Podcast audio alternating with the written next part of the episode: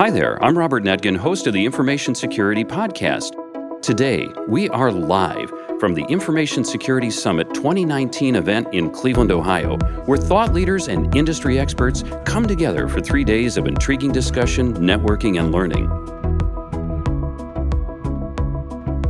And I'm here with a really interesting gentleman, Joe Weiss, and I can say interesting because I was yesterday doing preparation for these podcasts, and so I had a chance to look up information on everybody.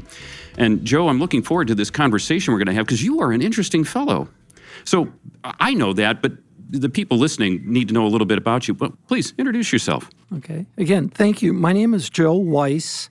I'm the managing partner of Applied Control Solutions, which is... What is Applied Control Solutions? I'm basically an independent consultant working on control system cybersecurity and improving control systems. It's an extension of what I've been doing, my entire career. It's just I moved from not worrying about somebody maliciously doing something to figuring out what do we do if they're going to try, or how do we prevent it, or how do we even know it. I'm really here because there's essentially two conferences here in Cleveland. One is called Energy Tech, yes, which is the engineering part of the world, and then you've got the Information Security Summit side by side. We're like Siamese twins at this conference. And the whole reason I'm giving a keynote at 4:00 this afternoon is because we may be in proximity, but we really don't talk together, work together, or coordinate or remotely think alike. And we can't secure our infrastructures as long as that continues to occur.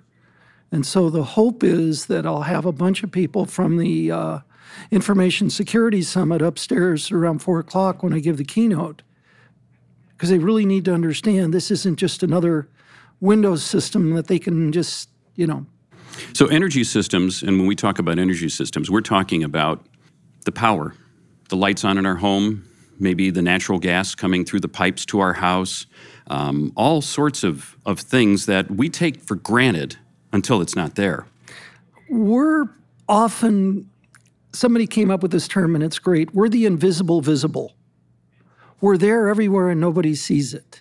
So this is electric, water, oil, gas, chemicals, manufacturing, transportation. A crazy thing is the automated sprinkler systems. I mean, these are just things that are there all over.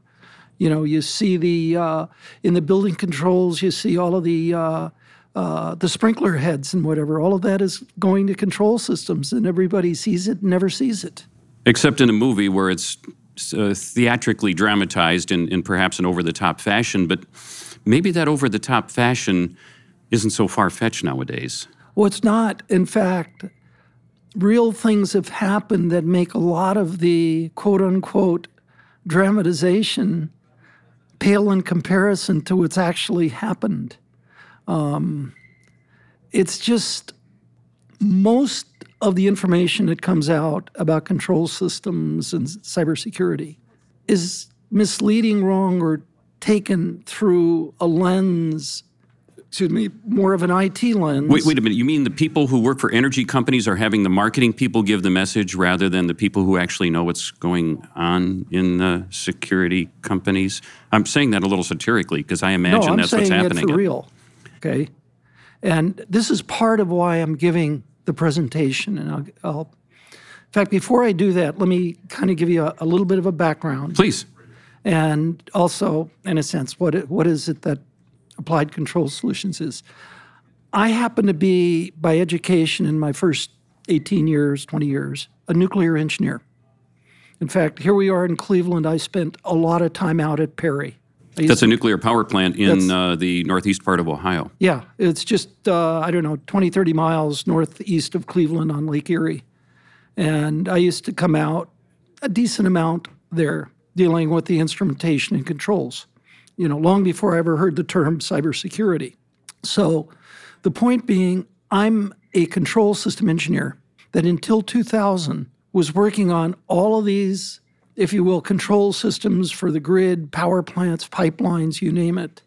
And the concept of either cybersecurity or malicious never came to mind. Well, a lot of those things were designed in the days where connections were all dial-up. It wasn't just that, okay? It was the simple fact that we thought technology was a single-edged sword.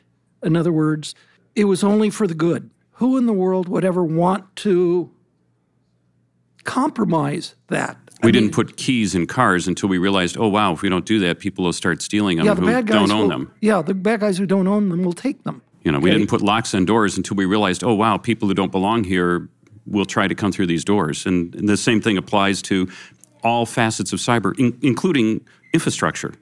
And the difference is that much of infrastructure has been built where it may not be easily retrofitable to put security in. One of those paradigms of putting security in after the fact is always harder than baking it in from the beginning. Well, and in this case, it may not even be possible to put it in at the end. This is, again, part of my presentation that I'll be giving later this afternoon. Now, some of this, I imagine, is tied up with the capital expenditures of industry. What kind of lifespans does infrastructure in energy, like electrical systems? I mean, we're not talking like 5 years or 3 years like we think of with PCs. We're talking decades. Am I right? Yeah, I used to have a big project out at a utility in the Southeast, and they still have an Alice Chalmers transformer. This is something that was built in the 50s. Okay, now we're talking something that's older than me. Yes. I'm 57, and so we're talking about something that predates my birthday in the early 60s. We're talking about something in the 50s, still in use today. Still in use today. As part of critical infrastructure, delivering electricity. Yes. Because it isn't broke, why replace it? And what gets replaced is that very large transformer is working fine. What gets upgraded over the years is, if you will, the electronic protection, so it goes from being cyber dumb to cyber alive. And that's what's changing. That box, this big transformer that it's trying to protect is still from the 1950s. And there are other cases I can bring up that take you even earlier. I was in a meeting last week where one of the people from the water industry was saying they still use, in places, wooden pipes from the 1800s, which is also before your time. Yes. I can vouch for that. That's definitely true. I can definitely vouch for that. And the way they found it is it was finally leaking. And, again, if it isn't broke, they have no reason to check it out. That's correct. And now with all of this stuff being attached to the internet and out of sight, out of mind, it's out of sight, out of mind perhaps for us, but not for our adversaries. And these adversaries, when you're connected to the internet, can be anywhere on the earth. Yeah, and there's one other point I want to bring up too. There is a perception, particularly in the IT community, that you got to be connected to the internet. You have this term, Internet of Things, but this concept that in order to be vulnerable, you have to be connected to the internet. And that's not true. If you think— Wait a minute. You can be vulnerable even though you're not connected to the internet? Absolutely. Tell me more. One of the big cases is this thing called Stuxnet. That's when they cyber attacked the centrifuges in Iran. The first actual cyber warfare that we know of that became public information. Okay? But the point being there was that facility was not connected to the internet. So they had to find an alternative means of getting to it. And in this case, they got to it through the USBs. A flash drive. A flash drive that was used because you need to update systems or provide new software driver, you name it. So if you can't do it from the internet, you've got to do it from a flash drive. I mean, this will sound crazy, talk about a floppy. Remember you're reading now about, Which up until weapons. This year, the missile silos still used 8-inch floppies, as I read. So my point being, you've got systems that have to be updated, period. So the general thought is you're going to use the internet. But there are cases where you for whatever reason, you can't or won't use the internet. But there is remote access in. There's remote access where, for example, you have wireless connectivity. But it doesn't at all have to be what you're used to saying. It's got to be connected to the internet and I got to be, running Windows interfaces. That doesn't need to happen, and it still can be very cyber vulnerable.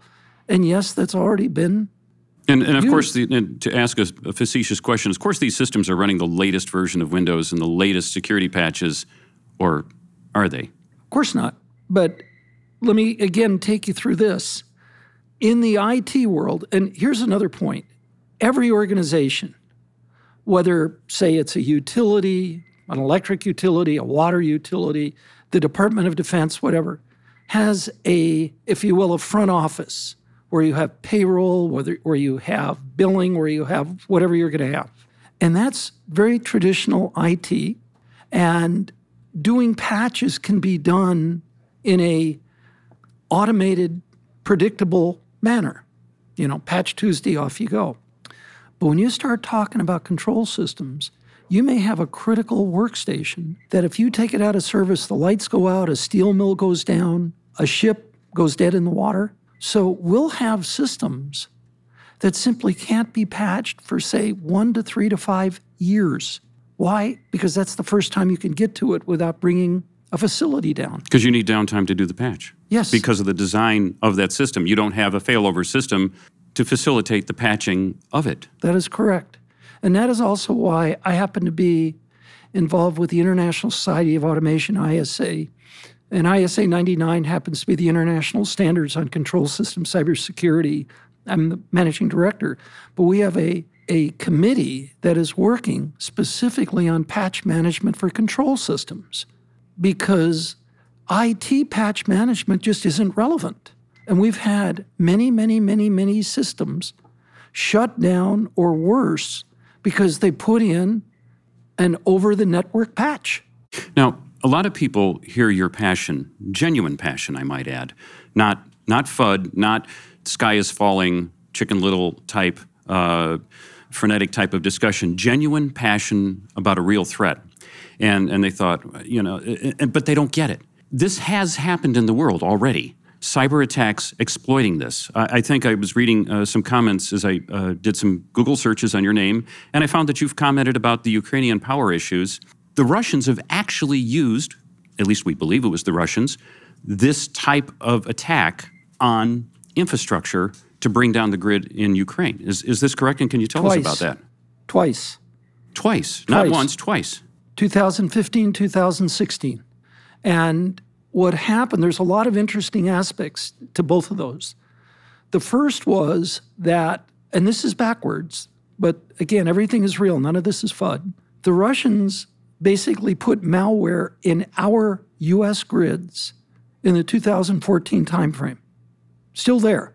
Russian malware is in the U.S. power grid. Yes, since at least 2014. For our live podcast audience, does that give you a warm, fuzzy feeling to know that Russian malware is in the grid, keeping the lights on in this facility in the IX Center? That's a scary thought, because if memory serves me correct, by happenstance, I happen to know that the lights in the northern part of Ohio are controlled by a secret facility, which happens to be in Brecksville, Ohio. Oh, I shouldn't have said that, but I'm saying that because they know that. The ultimate irony with the 2003 Northeast outage, which is what you're talking about, when I was at EPRI, the Electric Power Research Institute, it turns out Eastlake, which was the power plant that was involved, was the power plant we were using as our quote-unquote Bailey power plant of the future. That's what we were using.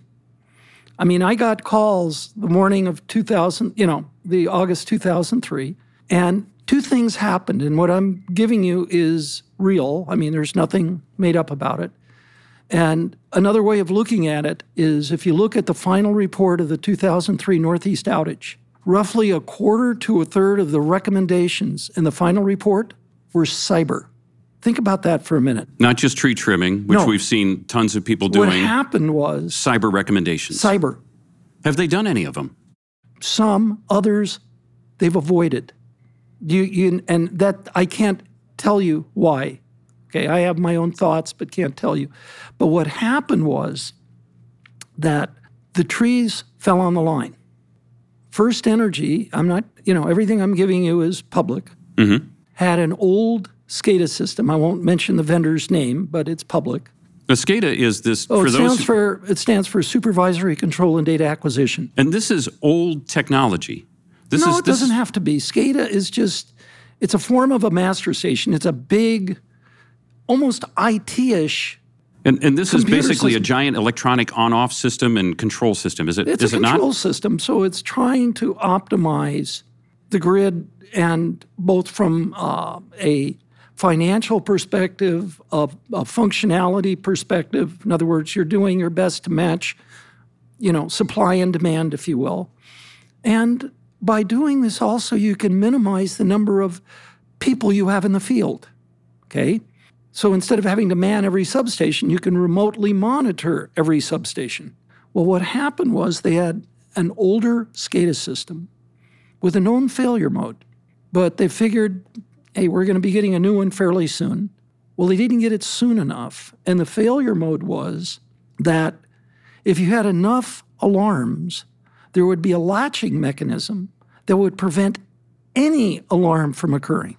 So the SCADA operator at that facility you're talking about, which, by the way, I had worked with that facility years ago when I was at EPRI, was getting no alarms. He was getting phone calls from all of the neighboring utilities telling him that the grid was falling apart. And he looked and he said, I have no alarms, therefore I won't do anything. And it was between that, the tree trimming. Whoa. This is all real and documented. There's nothing. And when you think about what happened with Stuxnet, what happened with the 2003 Northeast outage was unintentional, not malicious. What Stuxnet did was take it one step further. Malicious. So when they did the cyber attack, what they did then is they replayed all of the operator displays to convince the operator nothing bad was happening. So they did what was occurring They modeled the 2003 event to take a cue from that in this cyber attack. Yes, hypothetically. Yes. Fascinating. I know we're running a little long in this podcast, but this is a very interesting topic and one that I think is underserved. I know Ted Koppel wrote a book a couple of years ago. Has that made any impact? I mean, we're talking Mr. Ted Koppel of Nightline, which for our generation, big figure in media. Ted's book. I got to be careful. From a technical perspective, it wasn't necessarily correct. Okay. And the bulk of the book, it was like the book 1 second after that dealt with EMP. Mm-hmm. The technical part was maybe a chapter or a couple of lines. The rest of it was like, getting meals ready to eat in Utah and... Survival preparation. Survival, okay. But did it get everybody's attention about the fact that we should be thinking about these issues regardless of threat? No. And what's going to be interesting here today, and it just started not too long ago, and this is what I'm hoping will start getting people's attention. With the electric side, this is not water or oil, gas manufacturing, but for the electric side, they have a set of requirements for cybersecurity. And it is a very, very, very, very weak set of requirements that does literally almost nothing to protect our electric grids. So now, even though they have these requirements, it probably isn't going to stop an adversary like a North Korea, an Iran, like a Russia or a China from succeeding in their attack. No, and honestly, it wasn't meant to. It really wasn't meant to stop a nation state. It was really meant to stop something less than a nation state. But what happened, and the reason I'm going through this is because we've got a presentation that's going to be here right before mine, which is what I'm hoping is going to start changing the mindsets. Because with the electric industry has been using the NERC SIPs, NERC being the North American Electric Reliability Corporation, SIP meaning Critical Infrastructure Protection Standards, as a way of saying, hey, we've met this, we're okay. But Those standards were developed by the industry. This is the fox guarding the hen house. And it wasn't just that it was developed by the electric industry. It was developed by the security and IT people in the electric industry. It was not developed by the people who run the grid. It was not developed by the people who run the power plants. We need to get a lot of these people in the same room. That's part of what my presentation is about. Just to circle back to the very thing that you started off this conversation with, we really need to get a lot of these people in the same room. Here's the last piece, and where I'm hoping the game changer is coming in. We have a representative from one of the credit rating agencies who's going to be presenting right before I am. And what this is saying is, to the credit rating agencies, they worry about enterprise risk. And so they're here, they were at the GE Edge Control Conference where I was about 3 or 4 weeks ago, and they were at a DOE meeting where I was even before that. The message is that the credit rating agencies are taking this piece of cybersecurity very, very seriously, because an industrial or manufacturing company, their existence depends not on IT. It depends on the control systems. And if they're not taking that as seriously as they should, that's existential. The utility that my utility is now in bankruptcy. My utility is also a convicted felon.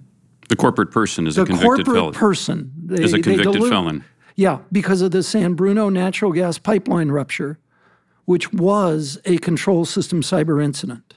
So start putting all of these pieces together. This is a very real problem, and it has been very much avoided. And part of it is because we've got the wrong people working on it. We've got the IT people who don't know how a grid works, how a power plant works, how a water system works. It's like you're going in for a heart transplant, and because IT has networked the operating room, they're going to tell the physicians what to do. That's a scary thought. I was at a meeting in Washington last week. I won't say, the who or why, but the finance industry was there. And one of the points that they brought up, first time I'd ever heard it, but it really, really goes to the heart of what we're talking about. And that's that the economists have problems with the IT security people. It isn't just us on the engineering side. The domain experts, pick an area, have essentially been removed by, when it comes to cybersecurity. We have the tail wagging the dog, and that can't continue to happen. This is really the tip of the iceberg. And Joe, I want to thank you for your time today. It is an absolute pleasure to speak with you. I could easily see this podcast going another 2 hours talking about this issue, genuinely, because there's a lot to talk about. What would you, for those people who want to take action and for those people who want to latch onto the passion that you've delivered this issue with, what can they do? How can they contact you? I'll give you a couple of ways. Number one, I write a blog, and I would encourage them to read the blog. I want to try to get the link for the podcast. Well, I'll put it on. Can they find the blog if they Google your name, Joe Weiss? Yes, but it's www.controlglobal.com/unfettered, UNFETTERED. Putman Media Control Magazine allows me to use their site for the blog, that's why. And then, one of the things you could do, on the blog site, I've got a couple of podcasts, but a simple thing, and it was 10 years ago, I gave a lecture to a class, it's a master's class in electrical engineering at Stanford, and they basically recorded it. So if you simply Google my name, Joe Weiss, Joeweiss, Stanford and cybersecurity, it'll pop right up. And I would encourage everybody to listen to those things, because this is a serious topic if people share this passion. And I think this is, for those people who have an interest in disaster preparedness in terms of risk assessment, this is high on the list, because Frankly, these types of issues are more likely than a solar EMP, which we can't control, or a terrorist EMP, which, again, we can't control. But this is something we can do something about. Cyber issues, this is an actionable item, and I would encourage people to do that. And again, Joe, thank you for bringing your information and your passion to this podcast.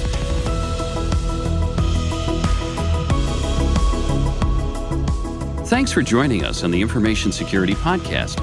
If you enjoyed today's interview, you can listen to more from the Information Security Summit 2019, featuring keynotes and behind-the-scenes interviews with some of the summit's speakers by subscribing to the Information Security Podcast on Apple Podcasts, Stitcher, or your favorite podcast app, or go to informationsecuritysummit.org. We'd like to give special thanks to our sponsors, ASMGI and Bright Skies. This has been a production of Evergreen Podcasts. Thanks for listening. Until next time, stay secure.